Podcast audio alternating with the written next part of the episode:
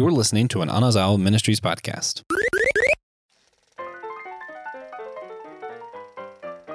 All right, everybody, it is that time again. We are back at the SG Drive In and now playing Batman Returns. Yeah. This is one of the, th- these are the things that I love to be able to talk about ridiculous movies like this, to be able to have an outlet and a platform to be able to talk to. So if you are tuning in and you are finding us for the first time, hello, you have reached the SG Drive In, a series that we have been doing throughout the summer. We are your priest to the geeks. I am Joe, one of your hosts, and I am joined by an interesting companion for this particular wild ride, one of the quintessential Marvel guys out of the group, Joshua himself. What's up, buddy? Hey, how's it going, man? I was trying to figure out. I, I very seldomly go a day where I'm not wearing something with Captain America logos on it. I'm like, oh, well, we're recording two different episodes about DC properties, and I was like, you know, I wonder where where's my uh, Captain America thing. Usually it would be socks today because I have a lot of Captain America socks, but it's summer, so I'm not wearing socks right now. So, appropriately, this is the one day I'm not wearing anything Marvel. That's funny. I definitely expected you to be yeah. like, appropriately, today I am decked out in Marvel. Oh man, if it would have been yesterday, I had my hat, my socks, and my Captain America shirt on. Yeah, yeah so that would have been the day. so we are um talking about the second movie and in this uh continuity of Batman movies. The second one done by Tim Burton and a big reason why people uh, are very divisive about this era of Batman movies. so I'll start. I was actually, this was one of the later movies that I saw. I was in my teens when I saw this for the first time. So I started with um, Batman and Robin, and I saw those ones first and then went back and saw Batman 89 and then saw this one and I remember hearing I thought I had seen all of them um and then I remember hearing people talking about Danny DeVito in a penguin getup and I'm like what is this movie? And you know I'll I'll save I'll, I'll save my my uh, opinions about Danny DeVito in a penguin suit. But so so I, I was like I said, uh, probably probably early teens the first time that I rented this and saw this. How about yourself? What's your history with this? Oh man. So mine's actually oddly similar. Um, the same series of the Batman and Robin I started on. I couldn't tell you which one I saw first, but I know that I owned a copy of Batman and Robin because as a child, I loved that film for a very different reason than why I love it now. I just thought Mr. Freeze was cool. And now I watch that movie and I'm like, this is the most dad joke, just hilarious. Like, if you told me it was made to be a parody, I would believe you. Yeah. And that's almost how I treat it. Like, I watch it like it's a parody and I have a great time. Right. and then I, I remember, I think it was around the time that The Dark Knight came out because yep. everyone's building up Heath Ledger's whether he's going to be good or bad, and it's so divisive before the movie comes out. And I'm like, there's no way he's ever going to measure up to uh, Jack Nichols. That it, Mark Hamill's my Joker because you know cartoons, but if we're talking live action, Jack's the guy. He is the best. And I just remember actually actively looking up why there wasn't a sequel to that. And that's how I found this movie because there was a sequel that I had no idea existed. That's and fantastic. then I watched it and I didn't like it then, Right. Um, actually, this last time I enjoyed it a little bit more, and I'll get into why here in a minute. But yeah, that's that's how I got introduced to this film. I didn't that's know it funny. existed.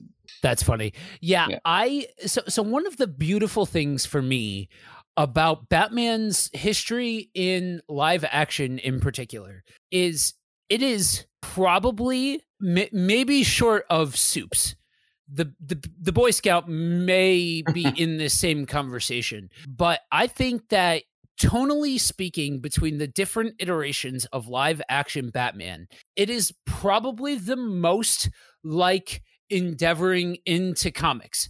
Now, let me explain.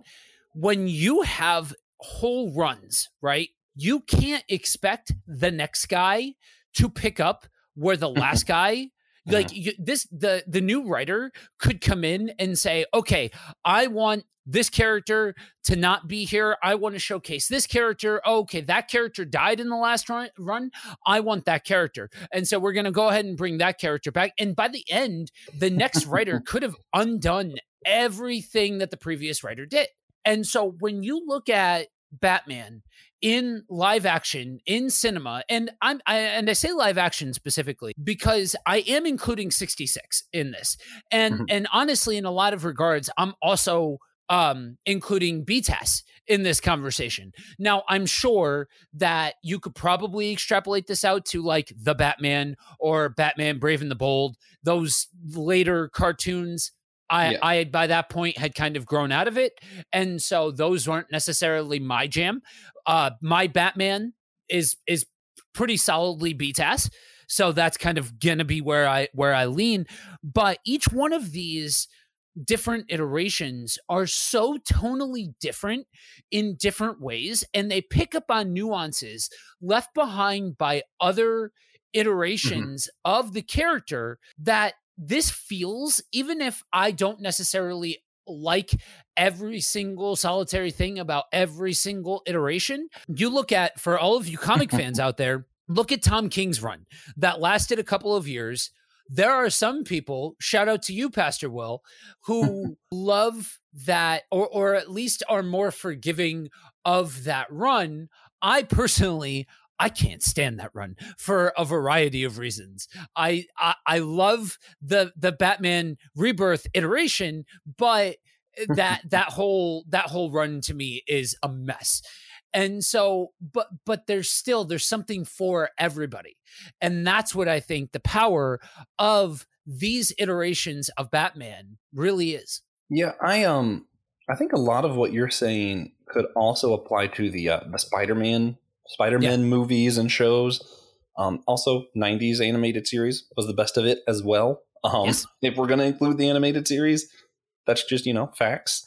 Um, as the kids say. For me, I loved Batman the animated series. I loved it.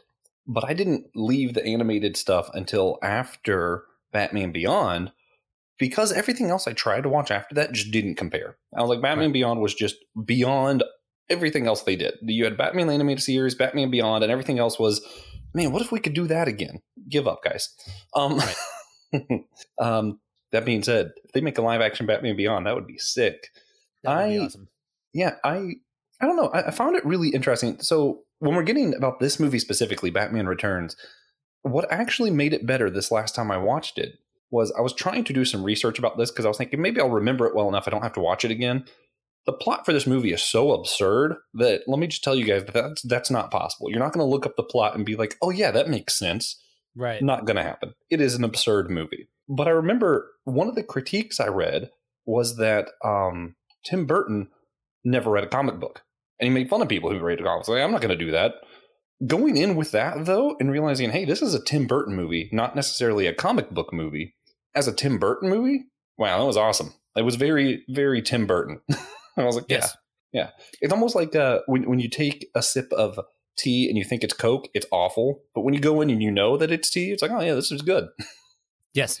So yeah. hold hold on hold on to your horses, guys, because we are um we are going to for the more times than we I'm sure either one of us thought was going to be a thing are actually going to be on the same page. this movie like you when you start the conversation, guys, at Danny DeVito in a penguin suit.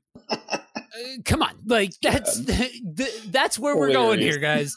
and so, yes, it is absolutely absurd in so many respects. However, for me, I had the added benefit. So, of for for for people of my particular vintage, we the one of the first movies that really hit the younger zeitgeist in a major way was Nightmare Before Christmas. And that I saw before 89. That I saw before this movie. And so knowing I had already known who Tim Burton was before this movie. And so when I went into this, I went into this excited. I'm like, okay, so a superhero movie done by Tim Burton. Sign me up, shut up and take my money. Yes, please, and a double portion on Sunday. Mhm. Like that to me, absolutely. And so, so going into this movie, like I had to, I, I told, I told my wife when we were going through all of the live action stuff in preparation for the Batman, I warned her, go into this as a Tim Burton flick. 1st and foremost, Yep. you got to remember that this is a movie made by Tim Burton. And that really did improve her experience because the be- there the beauty is in all of those shots and all of that cin- cinematography and the way that he brings everything off the page in a stylized gothic kind of way Mhm. that is only it's only Tim Burton. Like it is you go you go into a Tim Burton flick and if you're going in expecting The Godfather and everybody's going to be top-notch actors and all of that kind of stuff, yeah, you're you're you're going to be disappointed. But if you go in Mm. expecting a Tim Burton flick, I I argue that these two movies are Yeah. some of the very best to be considered within Tim Burton's filmography. These are just so breathtakingly stunning in a way that, for me anyway, I appreciate a lived in world that feels like it has weight and stakes and all those kinds of things. Mhm. And so when you have that, it makes up for a lot of the ridiculous absurdity that is all of the periphery stuff. Yeah, you talk about a lived-in world. That's like one of your big things, or like Gotham being a character. He, he did it here, not necessarily the way that I would think as a comic book reader, but man, he did it. And I, I would say if you watched like, um, like like you said, Nightmare Before Christmas, uh, Corpse Bride, Yep. Edward Scissorhands, and then watched this, it would fit in probably a lot better than if you just sat down and watched all the Batman movies together. Like, Yes. oh yeah, okay. And I don't know. Part of what he did, though, what I thought was fascinating, I I for one really like Penguin, not necessarily in this, but in general, like uh, in, in Right. Gotham, the Penguin, uh, Robin Lord Taylor plays Penguin there. The whole backstory, everything that they do with the character in that show, I loved it. I thought it was really cool. In this, Penguin is almost he's the distraction, which Danny DeVito's great at. Like like just being, hey, you're gonna distract. We're gonna we just need an antagonist to move the story along. That's really all you are. Um, for the antagonist, Tim Burton said, "Hey, what if Willy Wonka instead of candy did penguins?" And we cast Danny DeVito. That's basically what happened here. Um, instead of Oompa Loompas, you have penguins, and instead of candy, you have just weird, unnecessarily bird-related traps. Um, Yeah. And the black gunk coming out of the mouth. That is yeah, yeah, of course, naturally. But, But- I feel like the real story in this one is how he built Catwoman and Batman's relationship in this. I thought that was what was really the driving force for me. Yeah, yeah. Um, you know, so so this point can be can be made for a lot of different aspects of talking about this movie. So now's a good time to bring it up. I think one of the drawbacks of looking at this through hindsight is we Mhm. live in a post MCU world where it's every everything is stylized and everything is one interconnected universe and and now all of these different iterations have come before. So that way now there's far less of an excuse to have an abomination of a superhero flick because it's cut the the groundwork has kind of been paved. It's a lot of the same reasons why i look back at movies like x-men or tobey maguire's spider-man and all of that kind of stuff dude these movies did not have the template. They did not have the formula to go off of. And there's something special about the avant-garde nature of some of this stuff that's that that that's made. Same thing with this right? It you, we have to put it into context of what it had to work with. All michelle pfeiffer's character had had to work with was the comic book lineage which for a great long time was nothing like what we know of selina kyle now right it was Yeah. not this half love interest sort of anti-hero sometimes the villain sort of thing that that she's been turned into and 66 and Yeah. and so to be for for for Michelle Pfeiffer to be to be able to pull out the performance that she did is it problematic in points yes Mhm. Yeah, this is one of, those those ones bad. things that you need to in order to really appreciate a movie like this, you have to be able to reconcile the fact that this was made in a different era. And so mm. some things are still going to be presented as they were in like the 90s. You know what I mean? Yeah, women were portrayed in a much different way at this point in time. I'm not justifying it, but if you are going to watch some of this older media, you just need to accept that that's the reality. Yeah. And so I think almost despite itself in certain regards, Michelle Pfeiffer was able to put forward um, almost a more grounded mm-hmm. take on a character than so many of the people that she was playing against when everything is camp with the with the volume turned up to 11 and and her camp factor is maybe only a 6 that yeah. that difference really does matter you know yeah it's pretty striking i I'll, I'll, say I don't like Michael Keaton. I don't think he's a great actor. I don't love him as Batman per se. I know that might be blasphemy to some people, but for me, when I watched the uh, the first one, it's Jack Nicholson as the Joker and Tim Burton's Gotham. That makes the whole movie for me. Whoever you put in Batman doesn't almost doesn't matter because right. th- they're carrying the film. For this one, you still have Tim Burton's Gotham, but I, I really feel like Pfeiffer completely carries the film for me. Like I'm like I am completely here. I even I wonder, I'm not sure, but I wonder how much groundbreaking she did that actually even impacted how she's portrayed in the comics because a lot of that, like you said, really wasn't seen until you see it here, where her character was really nuanced, actually. And yep. also, you're talking about the age. I just have to throw out there, I was really surprised that this came out on my birth year because I could have swore that Jack Nicholson Batman was like forever ago, and I'm like, man, that that's was funny. just that was just '89, really. Yeah, yeah, and that's and that's a good point because when you again, we live in a in a now uh, to to turn to the DC side, we live in a post Dark Knight world. Mm. I'm going to be honest with you guys, and this may this may may be my hot take of the episode. I really think we've gone a great distance in taking ourselves too seriously as Batman fans, guys. I really do. I think we've been so bound and determined to make gritty, realized I am Batman, like that, all of that kind of stuff. Like I, I uh, okay, it's a dude that dresses up in a bat suit playing against people who dress up in costumes and and have superpowers guys. Like let's let's let's be and i know i know i know. I'm the guy that that panned uh uh love and thunder for for be for not being serious enough. There is a nuanced middle ground. Mm-hmm. but i think for when when you look at this ca- this era of characters from Jack Nicholson. Who did Jack Nicholson have to uh, have to inspire himself from? Cesar Romero. Who did Michael Keaton have to uh, have to inspire himself from? Adam West. Who did Michelle Pfeiffer have? I don't know her name off the top of my the the actress that played uh, that that played uh, uh, Catwoman in '66. And so, if you go into this and shuffle the deck a little bit and say, okay, here's the thesis statement for these two movies. What if Tim Burton remade Batman 66 and then mm. watch those movies? Yeah. Then a whole lot more, I really do believe, becomes a whole lot more palatable. Here's one. Here's what I'll throw out there. I don't think you get these more serious Batmans without Tim Burton. I don't Agreed. think there's a way to make it happen. Specifically because you're talking about the campy, almost comedy Adam West Batman, which I love that too how do you bridge that with the serious dark tone?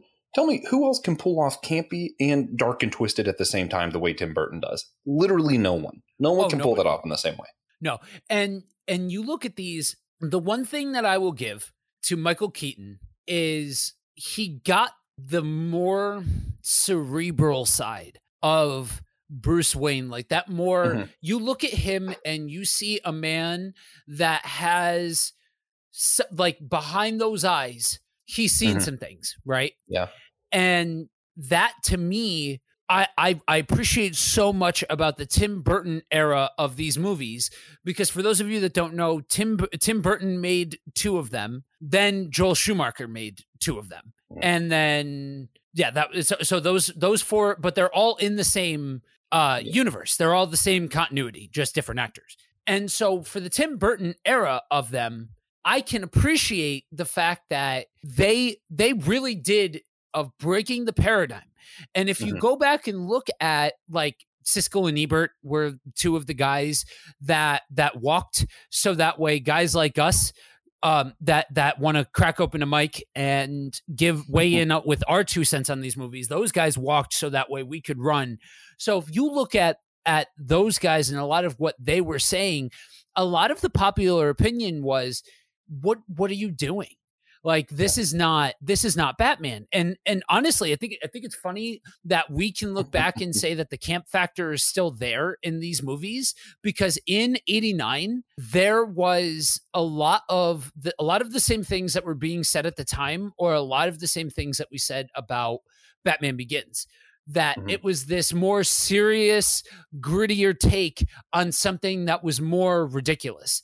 And yeah. to and to to your to the credit of what you said, it's almost like somebody gradually turned the volume up along the way. Yes, mm-hmm. we have to talk about the fact that later on in this series it does basically turn into a 2-hour long toy commercial. Okay. But yeah. Even still, good it was still pu- bridging that gap and pushing forward from that more, you know, um, campy, lighthearted, like you said, almost comedy take of Batman. This is exactly what the comics are. This is guys dressed up ridiculous, ridiculously, and somebody who's who's disfigured, somebody who is who who has these these genetic defects that that are mm-hmm. that's exactly what the comic book uh iteration is. This guy is part penguin like looks like a penguin. And so like being able to oh it's funny. I, and I, I'm I'm with you that I really think that that as far as the best depictions of this character, I think the only person that you could even argue is belongs in even a relative conversation is the guy from Gotham. Yeah. When it wasn't until they started going down the road of baby bats that I tuned out from that from that series. The second that you had baby Batman, no, done. Like you you've you've missed me. Actually, ironically, this will bring us back to this film. I think I stopped when they introduced Catwoman in that series, and I was yeah. like, I just don't. Or they didn't introduce. She was around for a while, but it just once her character became more prevalent, I did not like how they handled her there.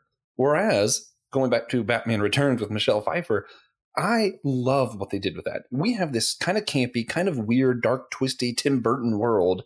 And in the middle of it, you have this kind of poetic story two people who don't know each other's alter ego kind of falling for each other um, and you know she plays both sides she is you know what we now think of as catwoman and uh, to me this this is what it made me think of um, the song hallelujah which so many people get completely incorrect about what that song is about of um, where the song goes like the first verse is about how David fell in love and love was kind of what ruined him, love or lust or whatever. And then Samson and that ruined him. And then now it's me and I'm in an abusive relationship. The guy singing and, you know, relationships ruined me. And hey, aren't isn't love bad?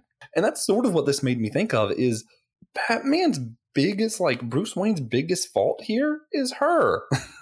if it was just Batman versus that version of Penguin, Penguin is pathetic. I feel like Batman would not have really had a problem.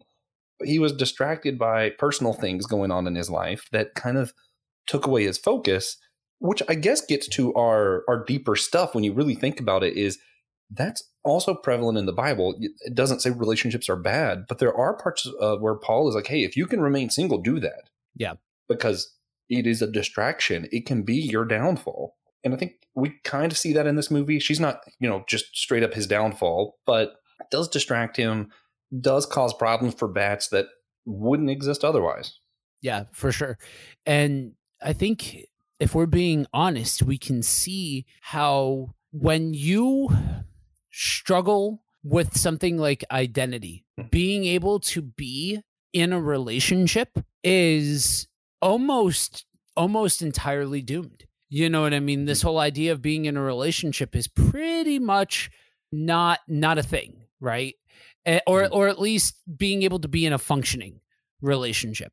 And that's absolutely something that we see in spades in the Bible when we t- when you talk about navigating the waters of what it means to have your identity intact and how that informs everything going on from that. You know what I mean? As Christian men, we are, as followers of Jesus, the Bible is very, very specific. Love God, love your wife. The mm-hmm. relationship with God re- informs the relationship with your wife. And yeah. that is something that we see played out in a sense here where if if you don't understand who you are, you can't actually love another person to the fullest extent and you're always going to be holding a piece of yourself back and mm. if that if that's the case in a relationship that relationship's not going to work you can't hold a piece of your back uh, yourself back and be able to have a full and complete relationship which is exactly what we see in this movie and it's um this is not good exegesis mind you but i did have someone tell me once um of that the scripture that says love others like you love yourself in that is implied that you love yourself. And for me, even though maybe that's not correct interpretation, that was still challenging. And I think there is a truth there that you have to kind of understand your own identity and your own relationship with God if you're going to have a healthy horizontal relationship with anybody, whether it be, you know, a man or a woman in the, that kind of way, a romantic way, or whether it be just having friends. You yeah. cannot have good friendships if you are struggling with your identity, if you don't understand you and God relationship, you can't have church unity with other brothers and sisters. I mean, you have to get that part right. Maybe not first, but simultaneously, even. I don't know. But it, it does take both. You can't just say, I'm going to love others and forget myself. I hate myself, but I love others. Well, you know what? God said you were made in his image. You don't get that option. Right. Yeah. The other thing that I that I find about this to tie it into the deeper stuff. You know, it, I cannot jump off of this conversation without talking about Alfred. yeah. Alfred is the best through line through all of these movies. Hands down, 100%. Alfred is the constant through. Mm-hmm. And, even in comics, Alfred's yeah, just great, period. Always. Yeah, that's part of the reason why I don't like Tom King's run that's that has a huge part to do with it. I understand it wasn't the first time that's that a, that a creator did it. I understand that, but the, Batman's always better with Alfred. Just we need to stop with that. Find other ways to tell a compelling story. Batman's always better with Alfred mm, because yep. that's the line that that roots that character into asking for help and looking for a support system. Yes, I understand that the argument then goes to Dick Grayson and all of those kinds of things. but yeah. especially in a world where the rest of the Bat family isn't a thing, at least not yet in these movies, having Alfred really grounds the character and reminds us that we need to, each one of us has a crusade each one of us has a thing that we get passionate about. Each one of us feels like we have a mission all of those kinds of things. And to be able to have somebody who can see at an aerial view what's going on is very invaluable. Yeah. And i think uh, he wouldn't care. I'm going to talk about tj I when I started my other podcast, the whole church podcast, it was just me interviewing people. And he happened to be there because we were just hanging out a lot of the time. And him supporting me and then him saying, actually, I think I can help you with staying on track. I think I can help you with this to the point that he kept doing until, you know, now we're partners in this thing. And I feel like having that kind of person who can just support you, be by your side is absolutely invaluable, not just to Batman, but like you were saying, everybody has some kind of crusade. And it is important to surround yourself with people who will support you like that and will make your mission their mission, right? That want to partner with you like that. Um, and, and, you know that even that gets back to the identity thing of understanding what is your mission, what is your crusade, all of that stuff.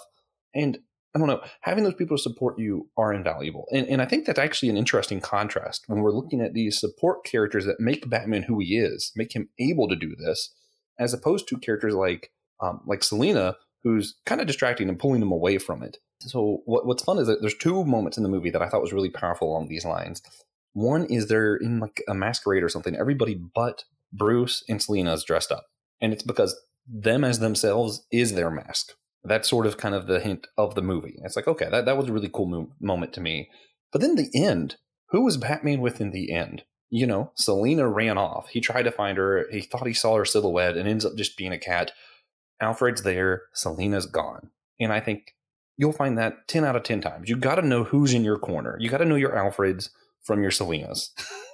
yeah. And yes, that's like one of those cheesy uh, youth pastor kind of uh, examples, but I think it stands true. Maybe, maybe this time it's okay.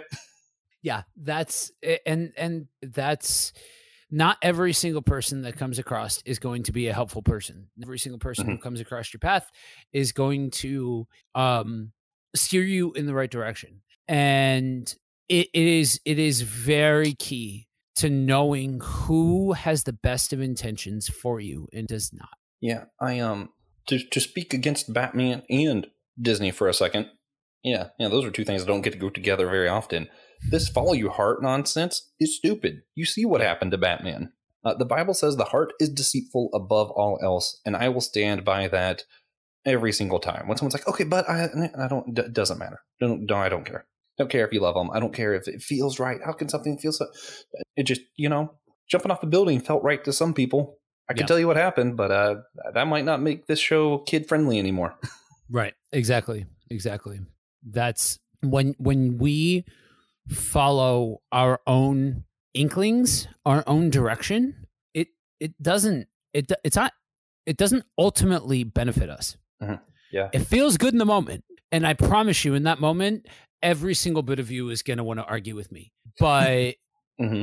the reality is, is, is extrapolate that out. Extrapolate out what, what, what the all of the side effects are, all of the issues are, and eventually you get to the idea that the freedom, the actual freedom, is not following yourself with following Christ. And unfortunately, for people that there are there is absolutely a contingent of people, and I would not be surprised if some of you listening fall into this category that you would absolutely call nonsense on what I just said. And unfortunately, a, a, a lot of the time, that is because when that is actually presented from the pulpit, it's it's malformed at best. You know yeah. what I mean? Yeah. Uh, There is an extent where I do feel as though if you're close to God and you're letting Him mold your heart, your heart's going to want the right things. But I don't think you should trust your heart first. If, you know, going back to my, my building jump off thing, I'm willing to bet it's a lot of fun on the way down. It's probably exhilarating. It's probably a thrill. But I also think there's this thing that the Bible builds up called wisdom. And wisdom says use a bungee cord, bungee jump. Don't just jump. yeah. So, a couple of fun facts before we bring this thing in for a close. This movie was almost entirely different than what it actually was. Tim Burton actually was not in any way, shape, or form uh, interested in doing a sequel at this time. He he was only interested in doing one-offs. And so after this, he went off and directed or after um 89, he went off and directed Edward Scissorhands.